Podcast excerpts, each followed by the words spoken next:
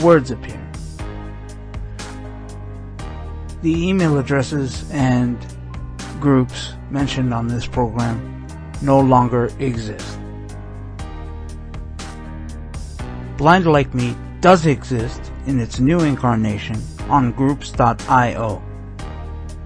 To join, send a blank email to blindlikeme plus subscribe at groups.io. That's blind like me plus subscribe at groups.io.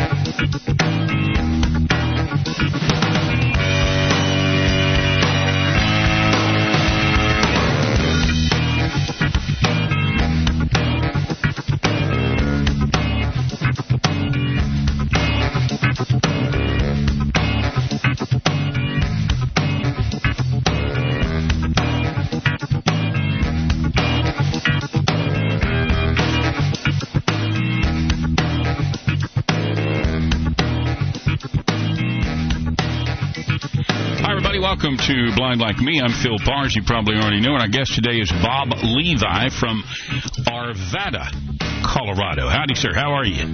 Very well, thank you. Well, it's good to have you with us uh, this afternoon. What's the weather like up there?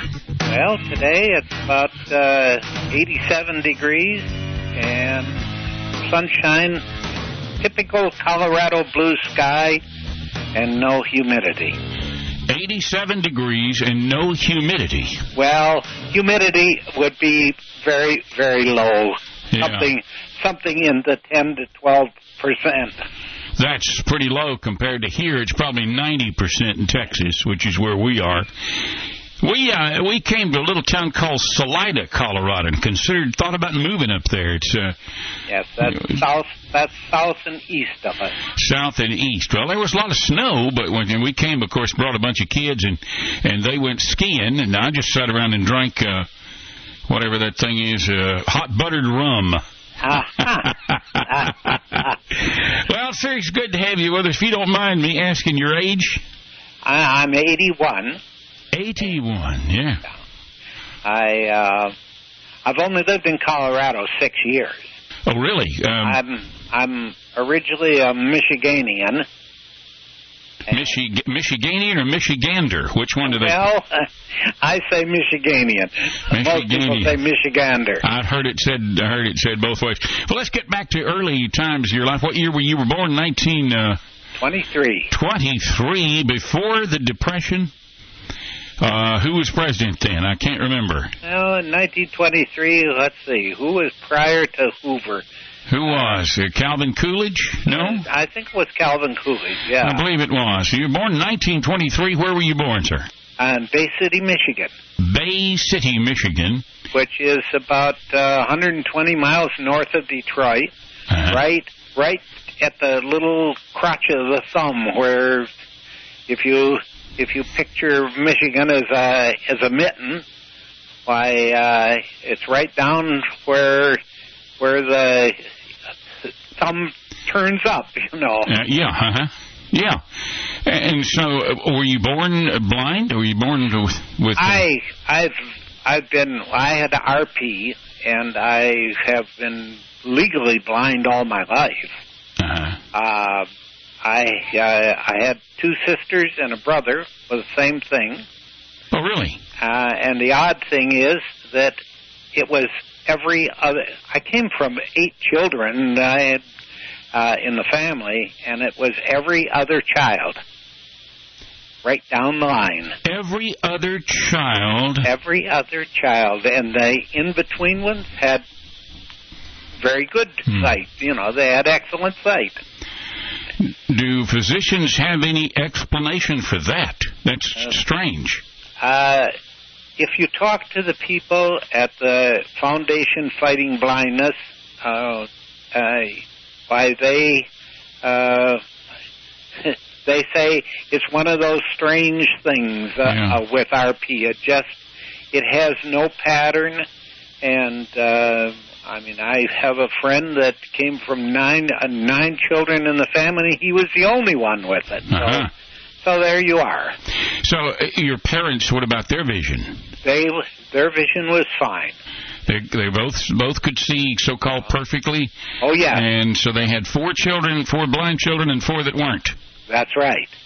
Man, that is just strange. I never heard of that. Uh, Well, that's uh, that's a very odd thing, and I uh, I know I have I have talked to the RP Foundation, and uh, they've taken blood tests and so forth, and it's one of those things they just constantly study, and they're yeah, they're still researching it.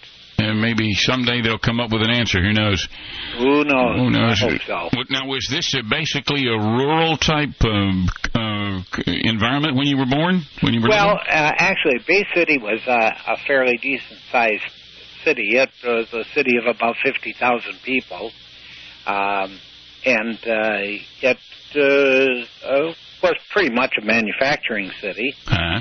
Um, my father was a, uh, he was a, an accountant with a printing company, and uh, and uh, we lived uh, we lived there until uh, well I was born in 23. We lived there till 37, Mhm. and then we moved to the eastern side of Michigan. Right? Okay, but let's get back before that. Now, Sure. you, you had some sight. I mean, You had, as a child, you Oh, could yeah. see well enough to get around and well Well, enough I had to. I had very good peripheral vision. I had no central vision. Uh-huh. and so consequently I couldn't read. I couldn't read a print book. And But uh, you had no trouble seeing where the ball went.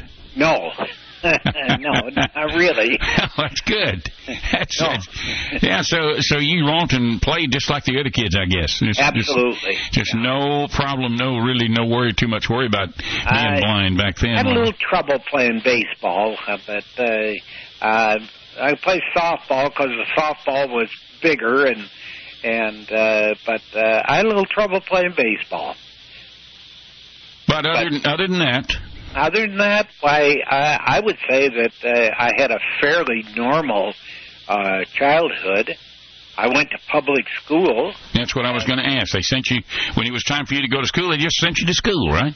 Yeah, and and uh, and uh, they just well, I I always say we we were mainstream before before the the term mainstream was even used. Yeah, there wasn't any mainstream, in then they just sent you to public school. Just put Bob in school. Yeah.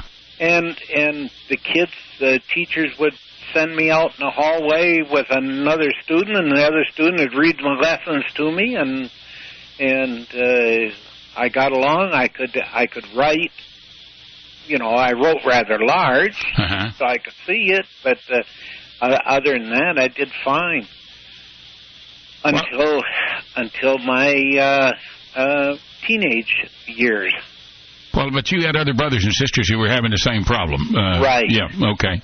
So, so Bay City, Michigan, and then in '37, I guess you would have been 14. You moved to this other town. So, what problems? What did you? What happened to you when you were well, a teenager? When we when we moved there, this was a little town, a little town of about forty five hundred people, and and uh, the first day I went to school, I the the principal of the junior high school, he said, "Place you belong is the school for the blind."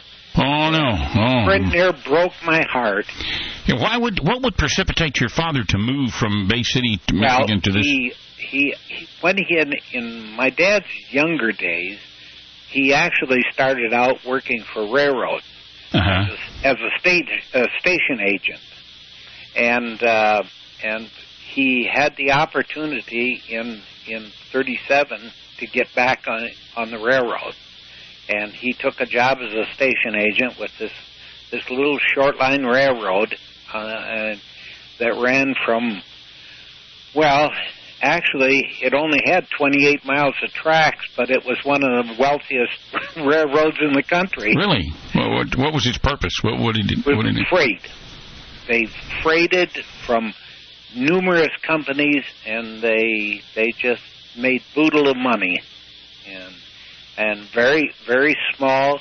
Uh, like I say, the uh, the line only ran uh, about 28 miles, but it it ran down. I say downriver because uh, these little towns were along the St. Clair River, which was part of the, which is part of the, uh, you know, the Inner Lake Waterway, and uh, Yeah. and and these small towns there were there were m- manufacturing companies and and- and everything was shipped out of there into Port Huron where they hit the main lines and and they went east and west from there. And so this railroad took stuff to Port Huron. Right, right. Oh, so he moved there to it was a, as a station agent Yeah. for this little railroad in, in this little little town Yeah. uh, in Michigan. What was the, well, the name of the town? Did you give us a name? I don't know if you Uh, did. well, the town I moved into was called St. Clair.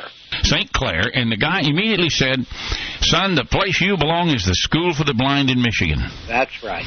And so they sent you there. Uh, I I went to school in St. Clair for about oh about four months, and then they shipped me off to the School for the Blind, and I finished my high schooling there. And the School for the Blind was in Lansing. That was in the capital in Lansing. Right. Yeah, and that was a good distance from home then, right? Uh, about 125 miles, and and uh, you know we we we stayed. It was strictly a seven day a week residential school, Yeah. and Well, 100, 100 and something, 125 miles was a long way in 1937. oh Yeah, sure, right? sure. Uh, it's nothing now, but uh, yeah, yeah, because there's an expressway that runs through there now. oh. I'm sure there is, and that's about how far Houston is. And we think nothing of driving down to Houston to eat supper. That's right. Yeah, we think nothing of that. Going to Houston to eat supper and coming back, you know, just to Yep. someplace different. But boy, there's a 125 miles long way. So you went there at the first of the year, and you didn't come home till Thanksgiving or Christmas, and That's right. just like that. So you, boy, life changed for young Bob, didn't it? Uh, well, I I've, I've talked to others about this, and and like I said, in 1937, a school system could get away with this because they they told me they said we can't be bothered giving you a high school education, and, and they said we'll let you finish the eighth grade, but that's it. You either go to the school for the blind or you just don't have any more education. Or you don't have school. Yeah. You don't have school. And like I say, in 1937 they could get away with that. Oh, nowadays they'd have to provide you with uh, everything you needed. Uh, so you finished the eighth grade, went to the ninth grade to a school for the blind. So big change. We're all blind Right. people, all blind people all the time. Very restricted way of life. No ice Yep. cream on weeknights. Uh, That's right. No association with your brothers and sisters. No, and uh, I got home. Well, like I say, I got home at Thanksgiving. I got home at Christmas. I got home at Easter and summer vacation. And that was it. That was it. That was it. So you did four years of that. Well, some of feel lucky, sir. Some of us did twelve years of it. Yeah, yeah. I w- Uh. actually, actually, I as I look back on it, I wish I had done 12 years of it. Really? Yep. Yeah, because you didn't know Braille at all. Well, I you? did. I learned it there. At the School for the Blind. Right. But you didn't have any knowledge of it before you went to School for the Blind. None at all. So they had to put you in an opportunity room or some resource class or something. They put me in a Braille class. I I had a Braille class five days a week uh, for six weeks, and and um, uh, we it was a it was a two hour class every day, and and so I got you know I got ten out ten hours of Braille a week, and uh, and I learned uh, grade two Braille. Yeah, that's Braille on the fast track. That it? was That's Braille on the fast track. That's Braille on the fast track because you couldn't read books and they weren't willing to read to you, so they had to teach you Braille right quick. That's right. Get you up. They teach you on a Braille writer, a tablet and stylus, or slate and stylus, or slate and Stylus. oh, slate and stylus. Well, that's what I learned on also. I, you know, in 1937, uh, the very early Braille writers were just just coming on the market, Yeah. and they were they were big old monstrous machines. Loud, noisy things. Yes, they were. I saw one. Yeah, that's Uh. when that's when you put the paper in, and the carriage went back and forth Yeah, like a typewriter. just like a typewriter. It Yeah. was strange. The carriage moved. yep, Uh, now I think the head moves along instead that's of the. right. Instead of the- the head moves. Yeah, so they began teaching you Braille, so you had to do all. You had to learn that quick uh, because you were you were fixing to be in high school, and um, Thank so- goodness I didn't have any more sight than I did because I I had to learn reading Braille with my fingers, which you did, which I did. and you took to it pretty well. I mean, you can Oh, yeah. you, you use it to, still use it today. I still use Braille all Still use Braille. Well, that's good. That's good. So they taught you that. They were, and you were in a in a room with uh, two or three other boys uh, No, at night. no, we had uh, uh, we just uh, uh, semi-private rooms, as you want to call them. There's two in a room. Two in a room. Yeah. No, okay. Two in a room. Well, we had sometimes three in the room. I think our school got a little crowded, so they had they just stuck another kid in your in your room. So you did the normal things, uh, algebra, history, uh, all the things high school kids do. Oh, did all the things. I played football on the football team, and I played basketball on the basketball team, and I ran track, and The blind school had a football team. oh yes, we played against public schools.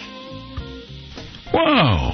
Yep, we had. The a, blind school had a foot. Now that's unheard of. I never heard of that. I, yep, that's wild. we had a football team. Had a pretty good one too. Had a pretty good team. And sometimes you'd actually would beat the sighted schools. Oh, all the time. That's you know, Boy, that would be humiliating for the that's you know. Man, we, yeah, we used to beat them, and, and uh, in fact, we we had a blind fella. They they took him one day and they put him in the backfield, and and they said, "We'll give you the ball, and you just run straight ahead." And so he did, As hard as you can. Don't and yeah. he went right through the line, and he kept right on running, and he didn't stop until he ran into the board fence at the end of the field. that he'd made a touchdown. He made a touchdown. No question. And nobody had sense enough to say, stop! We never played that school again. And you just gave this blind guy, totally blind guy, Totally blind guy. must have been a big kid. No, he wasn't. He was he was husky, but he wasn't very big. He wasn't. I don't think he was over maybe five five, five six. And he had his pads He and his helmet on. And Oh, you yes. said, and when, when, when, we, when they blow the whistle, we're going to hand you the ball, and you just start running, go forward, go. as just go. As hard as you can forward, don't let anybody stop you. That's right. That's the only time you guys did this? Oh yeah. That's the only funny. time that I ever remember of it happening. That's funny. That's hilarious. I've never heard of that. Uh, And so he just he didn't know any better, didn't have any better sense. He just charged forward. no, I can I can think he of was he was a nice kid. I we had a lot of fun playing playing sports, but I I loved track. that's a great story. Oh, so you were you ran track also, right? Yeah. And I I ran hurdles, high hurdles, and Wow. and and I was on the relay team. Now you could see well enough to run track, right? Right. So, well, what about the blind kids? Did they have a thing down the center of the track for the blind kids to? No, actually, the blind kids, the totally blind ones that were on the team, mostly were were shot putters. yeah, And have to show them which way to throw, and that kind Right. of, because you don't want to you get hurt. yeah, we had a um, we had a, a, a long, uh, big metal cable, hundred yards long, down one side of our track that we Oh, could yeah. you could rest your ride your hand on and you could run. So we uh, we did some running. So track and football and and uh, well, sounds like your blind school experience wasn't too bad. no, uh, uh, it's it's a shame. It's it's pretty much gone now. The school is. The the Michigan School for the Blind. Yeah. Well, it's a different school. It's it's multi handicapped. I'm sure. Uh, it's multi-handicapped, and and they technically they closed it up and moved it in with the the school for the deaf. Oh, you want to save that money, yeah. Right. All right, let's take a little break and we'll get you out of high school and see what you decided to do with the rest of your life. Bob Alrighty. Leva is our guest, and we'll be back more of Blind Like Me. Hang on.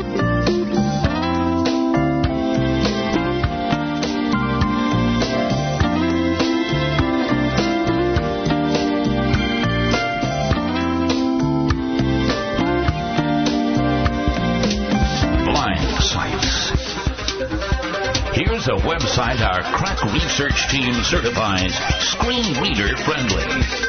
Now, with this week's blind site, here's Tim Cummings.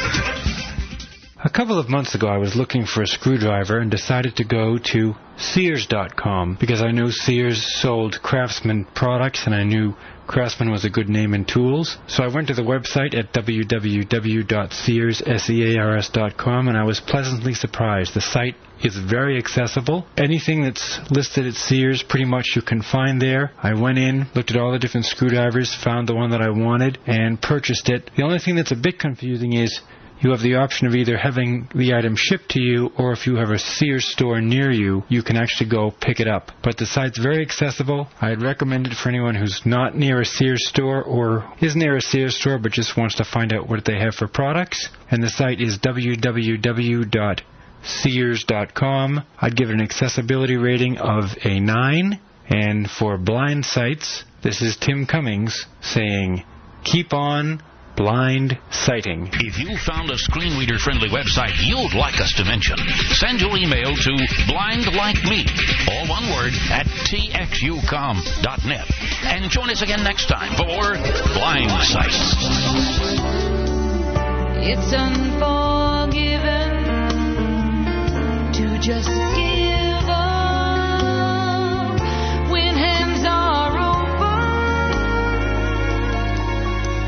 Our guest is Bob Levi from up in Colorado, and he's uh, 81 years old and and telling us some great uh, Michigan School for the Blind stories. I don't think we've had anybody on that's uh, graduated Michigan school, but you graduated from that school for the blind, sir, right? Yes.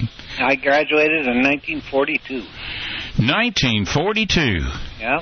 Well, I was born in 40 and started school in 46, so you've got a you've got a year or two on me. Nin- I guess I have. I guess you do.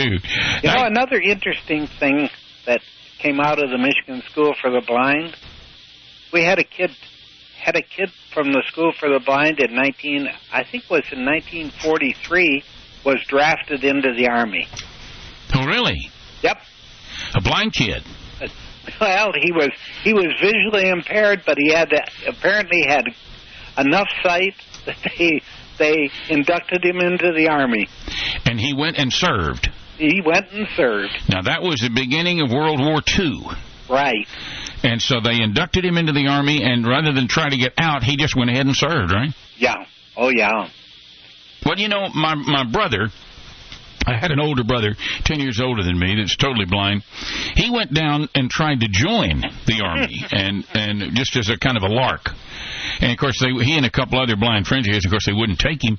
But we always thought they could take blind people and they could put them in clerical positions or they could find something for them to do Yeah. to allow a blind person to serve his country. But of course, the government uh, didn't see it like that. But he, Well, he they- got a. I know my older brother tried to get in too, and and uh, uh, of course when when my number came up, why uh, I was just I was Yeah. just classified 4F. Yeah. Period. That was it. And, and then Yeah, I then I got out of school and I went to work.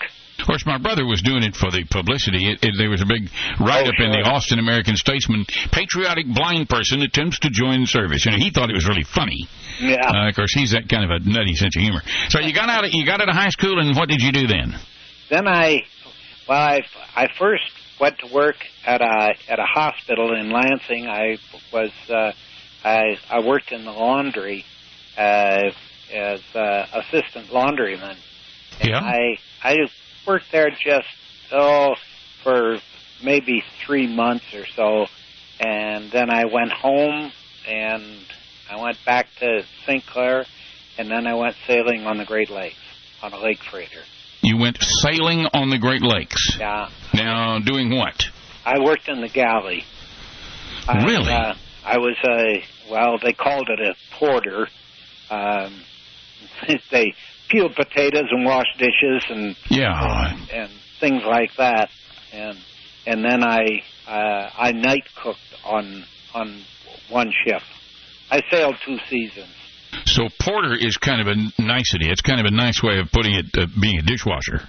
Well, dishwasher, uh, kind of a kind of a dishwasher chambermaid because you you uh, you had two porters and a first and second cook, Uh-huh. and and the two porters, one porter took care of the uh, cleaned the the uh, first mate, second mate, third mate's rooms. Uh-huh. The second porter took care of the engineers' rooms.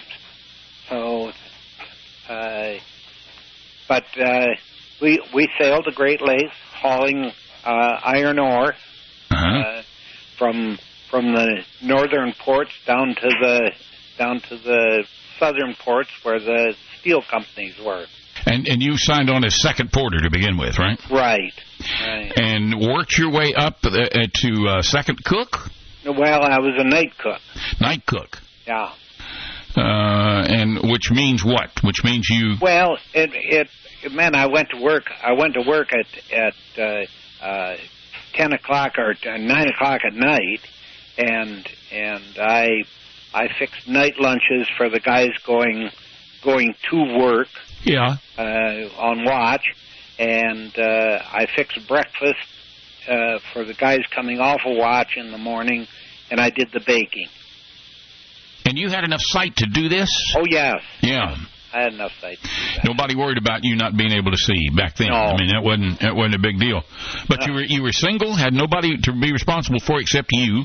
That's just me. Yeah. So what a neat adventure for a, a person, you know? What Uh, a, yeah, I enjoyed it. It it, it was fun. Uh, uh, seeing the seeing the the Great Lake ports because uh, I sailed in in all of the Great Lakes. yeah. Well, you were young and healthy and strong, and, and you know, I would think that would be great. Uh, great, maybe not fun all the time, but it would be something different. It would be uh, something different uh, to to do. Uh, so why not, right? And then I I I came home and I went to work in a salt processing plant uh, in the in this little town of St. Clair, and that's where I spent the rest of my working days. In a salt processing plant. Right. Now, making you mean table salt or what Yep. kind of? Yep. They they uh, would drill down into the salt beds, uh, and they would pump water down, dissolve the the salt bed, and then pump it out as brine, and then and then process it, and back into into the you know the salt crystals. Yeah, um, I kind of understand that, but there is obviously there's a big salt bed there Oh yes, under the salt. Uh, they've been they've been taking. Well, let's see. They've been taking salt out of there for about 150 years. And there's still plenty left. and there's still plenty left. I don't understand how that could be. Well, it's just miles and miles long, and and you know it's down almost three thousand feet in the ground. Uh-huh. And and so that's what you did. The rest that was it. That was the wo- job. I, and I worked on a production line, and uh, uh, I worked there and and uh, uh, spent thirty two years there. So and but you were about 22 or 23 when you went there. So you were just yeah, young. I uh, was yeah um, yeah I was around around 21 I think when I went there, and because I had sailed a couple of seasons and after high school and and uh, so I uh, and I worked there until my sight got started deteriorating. Well, it deteriorated very badly, and Mhm. I got to the point where I couldn't hardly see anymore. And But you'd done 30 years, so you had your retirement. Uh, Oh, yeah. You were vested with your retirement. yep, Uh, and and are you totally blind now? yes, You, you finally, finally. Prob- probably been total for maybe a, between 20 and 25 years now. It finally just deteriorated to the point where it was there was no use anymore, right? Just just nothing. That just basically uh, light and dark, as it were. That's all. That's about it. Not even any travel site at all. Did you marry and have a family, or, or I not? married. I married in 1947, and um, I, my wife and I had had one daughter, and uh, my wife contracted a a bowel disorder, and uh, she died when she was uh, uh, what was she? Twenty. Really? Died. She we were we were married in forty seven, and she died in fifty eight. So she didn't. You, you, you had 11 years with her. Um, yeah. Uh, So she was around 30 or a little less than 30 maybe well, when she she died. less than thirty. I So think. that left you to raise the child. Well, it left me with this nine-year-old daughter, and uh, and I was single for three years, and I met a very lovely lady, and and who was uh, about 15 years younger than me, hmm and uh, and I I guess I must have swept her off my off her feet because I after the after the third day date I asked her to marry me. Yeah, well, uh, can't blame a guy for that. And so uh, we've managed to be together now for 43 years. So, Oh, you, she's still with you, huh? oh yes. Now, these, both these ladies could see. Oh yeah. Both these ladies had sight. Yeah. They they had sight, and then we have two children. My present wife and I have two children, uh, and uh, we have a son who's still back in Michigan, and I have a daughter who lives out here. And th- they're they're all grown and gone. Yep, grown and gone, and I have I have five grandchildren and five great grandchildren. But there's nobody home except you and Mama. That's just just us two. But you were able to own automobiles and lead Oh, a, yeah. a fairly normal uh, life. Uh, the way I, I take it, you had Yep. a had a car and raised your children and had a job. Of course, back then, like my father worked for the same company 47 years. hmm Back then, people did that. You'd go, you'd get a job, and you'd stay with that company all your life. Uh, that was Oh, I know it. that's the way people. And so you did that sort of that thing and uh, lived in that same town. And Well, uh, it's like it's like people people bought houses and they lived in them for thirty five or forty years. I said today, why? What what is the average? Uh, something like five to seven years, and people move. Yeah, that's true. Uh, I, I, I'm kind of guilty of that myself, but uh, I don't know. We've lived in this house uh, 13 years now. That we built a house in '91, so we've lived here 13 years. But yeah, people used to live in the same neighborhood, the same house. Oh yes, Um, but we're a much more mobile society now. We move around absolutely. a whole lot more. Yep, yep. Well, it, it seems that you, at age 81, are very lucid and certainly have all your mental faculties. I don't know physically how you are, but you. Oh, I'm I'm in excellent condition. I I I exercise every day of the week, and I have a treadmill, and I have an exercycle, and I have a rowing machine, and they get used seven days a week. And uh, four years ago, this past spring, I had uh, open heart surgery. I had a slight heart attack, and they found I had some clogged up arteries, and they did a quad bypass, and and uh, everything's been fine since. Yes, sir. You get over those, and I had a triple in '93, and uh, uh, two weeks later I was fine. You know. Yeah. They, uh, Yeah, right. they- whereas, whereas 20 years ago you would have died. oh, you would just, absolutely. you would just be dead. So you had a quad bypass. Yeah, They fixed quad. that. That's that's pretty. Uh, you say how many years ago this was? Four year, four years ago. So you were 77 when this happened. Yeah.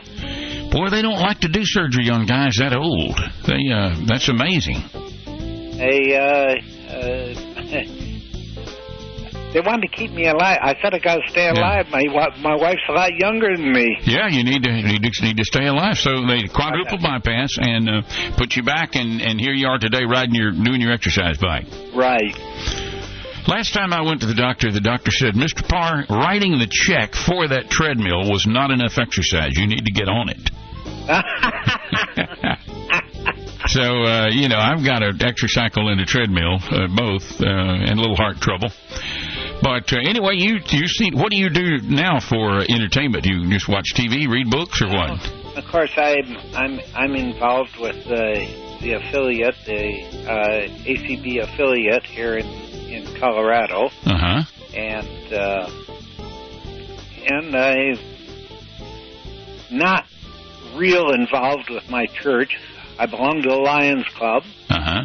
Um, have been in the Lions for about a little better than 25 years, and uh, other than that, I uh, when I was in Michigan, I used to do a lot of chair caning, but I moved out here and I just I I quit Yeah. that. I retired.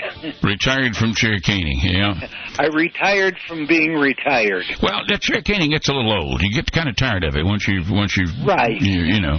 But now you're you're you say that you're not going to embrace computers. Says your, your wife hasn't either. She hadn't. She, you don't have one. doesn't she she says she can't see any reason for owning one so we we don't have a computer and and uh we don't have a fax machine and and all that kind of stuff Do you participate in the talking book program?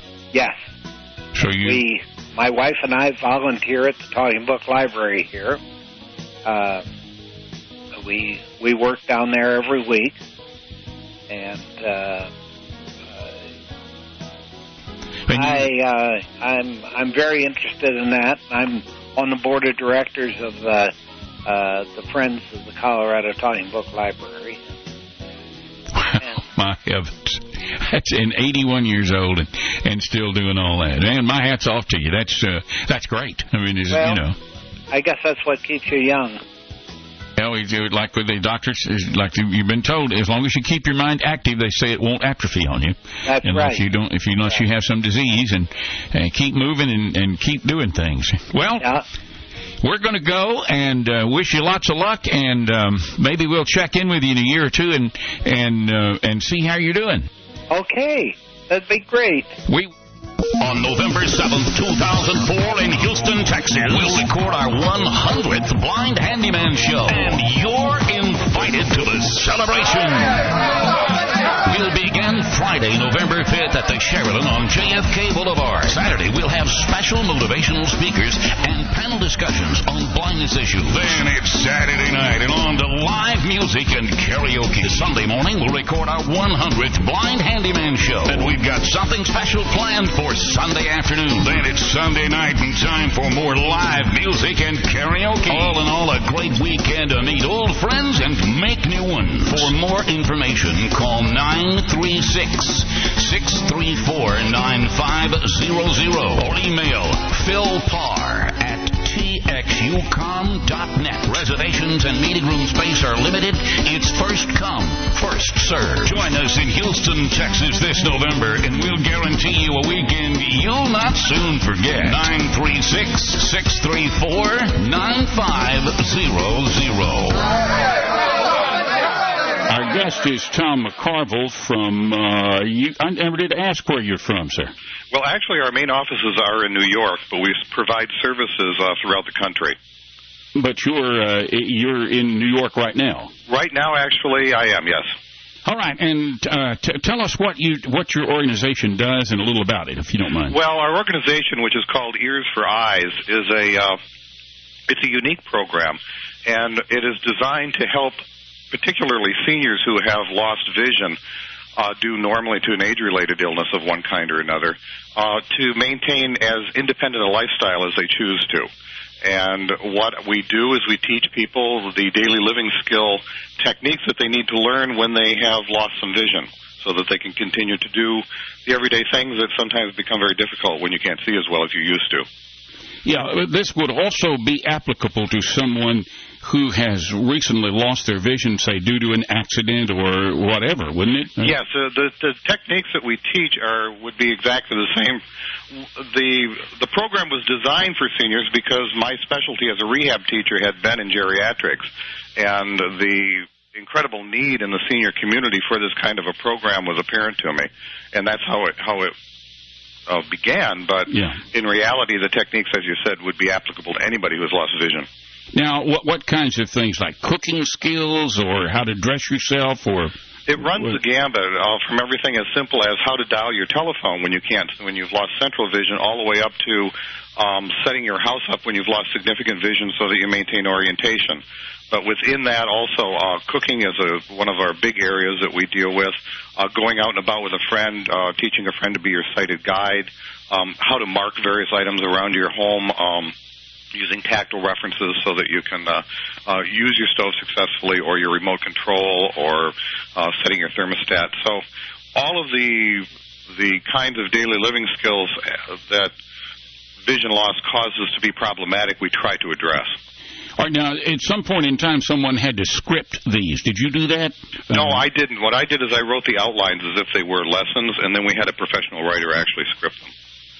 And uh, then you went into a studio, or you? How did you record them? Yeah, the we chose an actor, uh, a person whom we know, um, who is a um, has a very good voice, and Mhm. he actually read the scripts. The uh, the tapes are unique in the sense that they are not simply a series of step by step um, speaking points. They are set up like radio shows where we have music on them. We have intermixed some jokes, corny as they may be. Yeah. Um, and uh, we've tried to make them somewhat entertaining given the subject matter that we're dealing with. So they're they're little dramas in and of themselves. Some of them are. Yeah, they're not. They're not. We didn't pretend it was a cooking show, or we didn't pretend it was Mhm. something along those lines. But we did assume that uh, the listener wanted something on a professional level uh, to, Yeah. to listen to. Something more than just a dry guy talking about take the pan out of the drawer. Yeah, you it know, we do get know. to that. I mean, uh, you know, that kind of instruction is in there, but before that, we try to lighten it up a little. You, can you do you does an example come to mind of of, a, of something that you did that was uh, not just a straight a pitch or just a straight uh, lesson? Well, uh, whenever we approached anything, for instance, we, we our most popular tape is called "Eating Without Embarrassment." Yeah. and we run through the whole gambit of um, approaching a table in a restaurant, setting down, identifying the cutlery, knowing where things are on the table, and we do that all with sort of within the format of you actually experiencing that event as you go. And do you have like a, maybe a restaurant background noise? Uh, No, we haven't done anything that. Um, we, we didn't try to create that kind of an atmosphere. Okay. We we maintain the uh, the the level of it is someone in a studio talking to you. Well, I wish we if we'd known we were going to do this, it would have really been great to have played one. You know, to have. Uh, Well, we we certainly can get you one so that you can you can I have guess some I could. examples I guess I in. could uh, if I if I did this. Uh, if I put this off and did this in a couple of weeks, you could mail me a couple of tapes. Absolutely, yeah. I mean, I can get them right. I can get them out to you Why don't we? Why don't you do that? And let's let's do this before we sign off with you.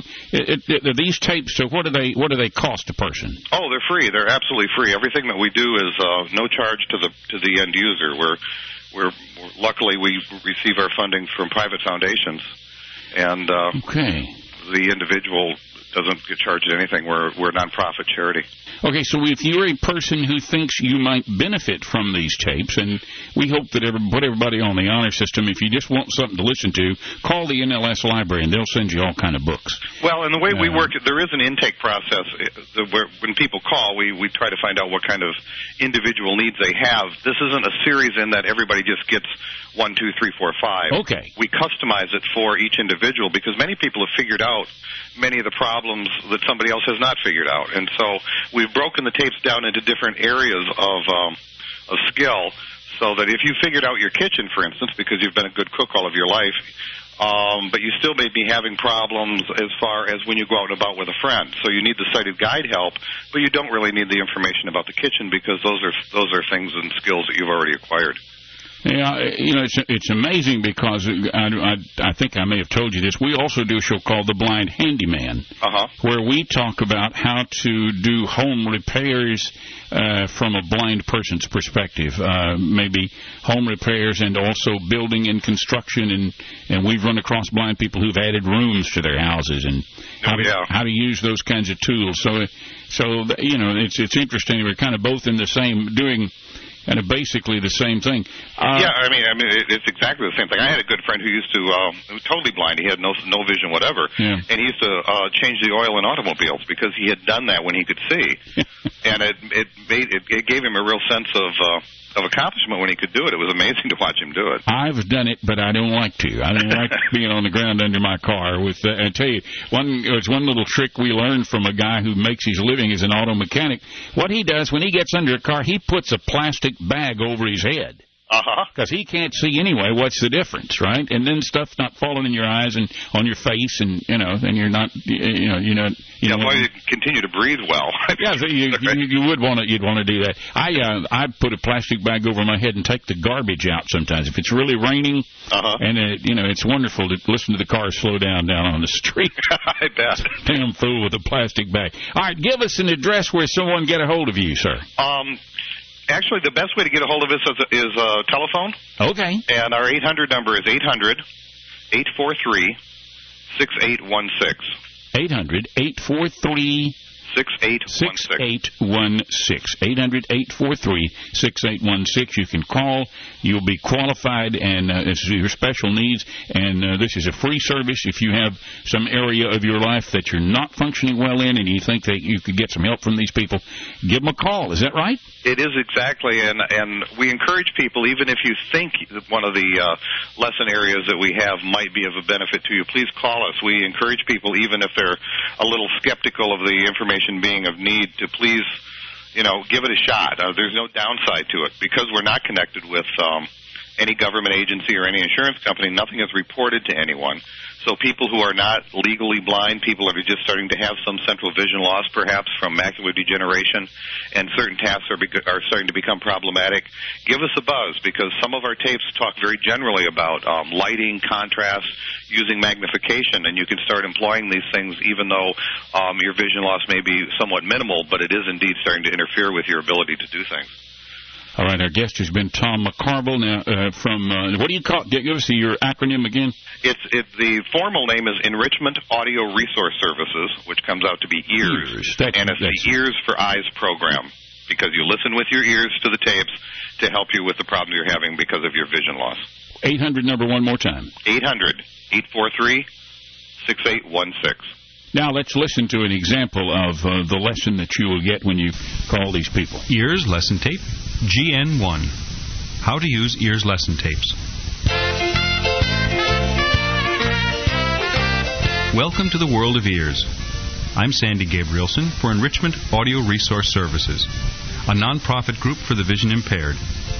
We produce and distribute free of charge lesson tapes with straightforward, practical solutions to the many everyday living problems caused by vision loss, such as dialing the telephone and preparing a meal. The lesson titles and their ID numbers are listed near the end of this introductory tape. And again, the lesson tapes are free. Just call our toll free telephone number 1 800 843 6816. That number again 1 800 843 6816. And now, here's how to use the ears lesson tapes. First of all, they cover a wide variety of subjects and are designed and tested to be helpful to anyone with any degree of limited vision. The topics you find most helpful will depend on your current eye condition and your personal interests. When you call our toll free number, we'll help you identify which lesson tapes are most suitable for your situation. For example, if you don't cook, the kitchen lessons may not be of interest to you. But if you like to get out and about more often and more confidently, a lesson on using a sighted guide will be of great help. Because there are so many new skills to be learned and practiced within each lesson, we recommend you order one or two tapes at a time. Listen, learn the information, practice the skills, then call us toll free for your next lessons. There's no progressive order of instruction, so you can start and finish with any lesson tape you choose. When you receive a lesson tape, we recommend you first listen all the way through to get a complete overview of the instruction. This will allow you to become familiar with the lesson sections. In some sections, you simply listen to learn the information presented. Other sections give specific step by step instructions for performing tasks as you listen to me. Listening all the way through will also allow you to make preliminary notes. Also, you'll need additional materials on hand to perform and complete some tasks. In every lesson, I'll let you know exactly what you'll need to complete each section. And, depending on your vision, you may need a sighted helper to complete some tasks. Listening to the tape all the way through first will tell you when one is needed. If you don't have a friend or family member available to assist you, call your local place of worship or community center. Ask for a sighted volunteer. They'll be glad to help. The lesson tapes are yours to keep. So, listen and learn at your own pace and convenience. Some of the information you'll find immediately useful, and some, especially if you have a progressive eye condition, may fulfill a critical need at a time in the near, or hopefully, far future. Here's news about the latest cassette magazine for blind people. Tell me all about it, big boy. Introducing Love is Blind. is Blind, the audio magazine for singles. That's great. Very soon, you'll be offered a free cassette explaining just how the magazine works. Love is Love is Blind, the audio magazine for singles. The latest way to meet new people make new friends. I feel like a new man. Love is Blind is Blind, audio magazine for singles. Coming to a mailbox near you very soon.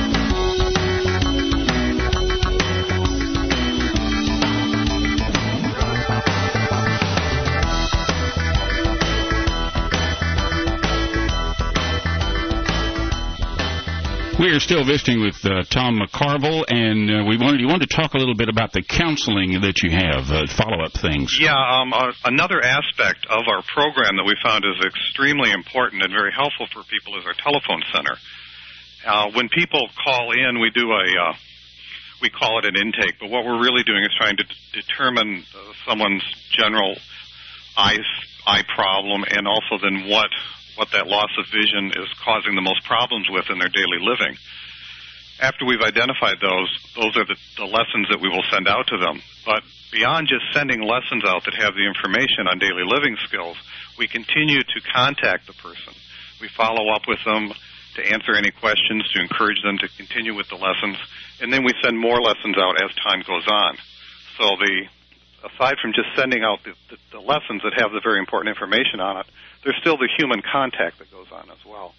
And we found that people really, really find that helpful to them, and uh, we have from our our side of it too. We found that people get more help and feel much more comfortable with the program because of the telephone center.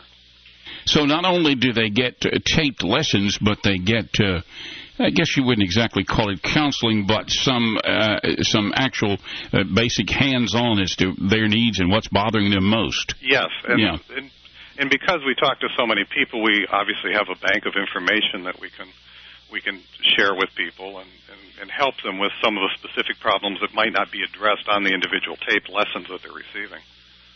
All right, and and once again, this is a free service. It's uh, Yeah, we're we're a nonprofit organization. We're a 501c3, and we receive our funding primarily from foundations, private foundations that have an interest in either vision issues or senior issues, senior health issues. Then we also receive private donations as well. all right. Let's give the contact information again in case someone missed it. Uh, give, give us your 800 number again. Yeah, the best way to contact us is call 800 843 6816. 843-6816. Yes. 1-800-843-6816. Now, if you're not in the office, uh, leave a message or what? Yeah, we have a there's a 24-hour machine, so people can call in any time zone at any time. And if you don't get a live person and you get the machine, if you will leave a phone number with a time uh, to call back, we try to abide by that as much as we can. And Yeah. We try to answer all calls within one day. So don't don't be afraid of the answering machine. A lot of people don't like to talk to answering machines, but everybody can't be every place at all times, and this at least gets you in contact with someone, and you and we will. will, and we will indeed get back. We we're, we're very good about that. Yeah, this is not people who are just going to uh, going to uh, fluff you off or not call you back. You'll be called back if you call the number one more time. 800 843 6816. Tom McCarville, pleasure visiting with you, sir. Well, thank you very much for this. Very good.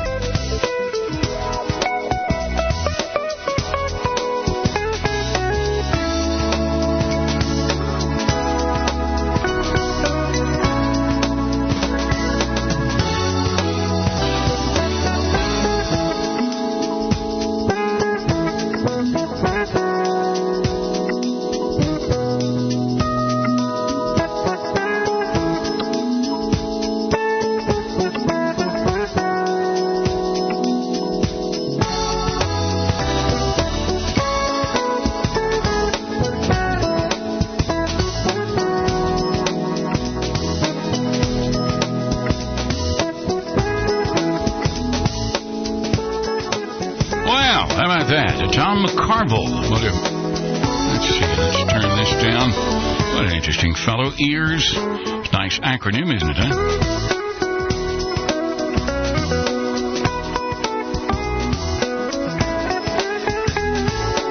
Let's do the. If we do the new magazine thing again. How would that be? We'll punch that up and let you hear that one more time. I kind of liked it. It wasn't wasn't a great piece of production, but it did work out pretty good. Let's see what if it'll run here. Here we go. Here's news about the latest cassette magazine for blind people. Tell me all about it, big boy.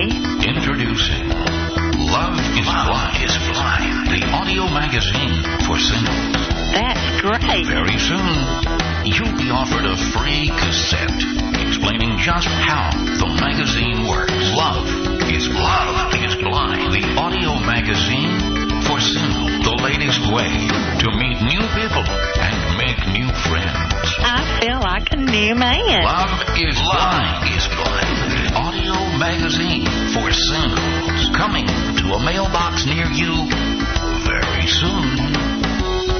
Love is blind, and so am I. Audio magazine, personals magazine for singles. What an idea! What a thing that will be. We'll we'll tell you more about that later as we as we find out uh, more about it and uh, keep you informed. Let's see this. But let me mention our gathering in Houston in case you are unaware of that. Surely you couldn't you couldn't listen to these things and not be aware of the um, of the Houston thing coming up, and we're where are we? About um, well, let's see. This Friday will be the twenty fourth. Is that right? Yeah. So we're about five weeks away. Um, you still have time if you if you want to come. There's still rooms available. Of course, I think we blocked twenty rooms and we're not using all of them. So there's still a room for you if you'd like to come. You can call me at nine three six. 634-9500 and I'll give you all the information about our Houston gathering. Should be uh, should be lots of fun. We're going to record the 100th Blind Handyman show and also a Cooking in the Dark show, which we will call Blind Like Me, and run on the, um, I think on the, well, let's see, what the 12th of the of next month, the 12th, not next month, but the 12th of November. Anyway, if you want, you'd like to come to Houston, we start on the 5th. We do the uh, recording on the 6th and 7th. We'll have lots of other blind folks there for you to visit with and talk to. A good social time, and we hope a good time for all. We want you to come. You can call me 936-634-9500 or email me, Phil Parr, txucom.net. All right, thank you. Much love to see you in Houston. We'll do it again next week. Until then, I'm Phil Parr. Thanks for listening. And Love is Blind, the audio magazine for singles.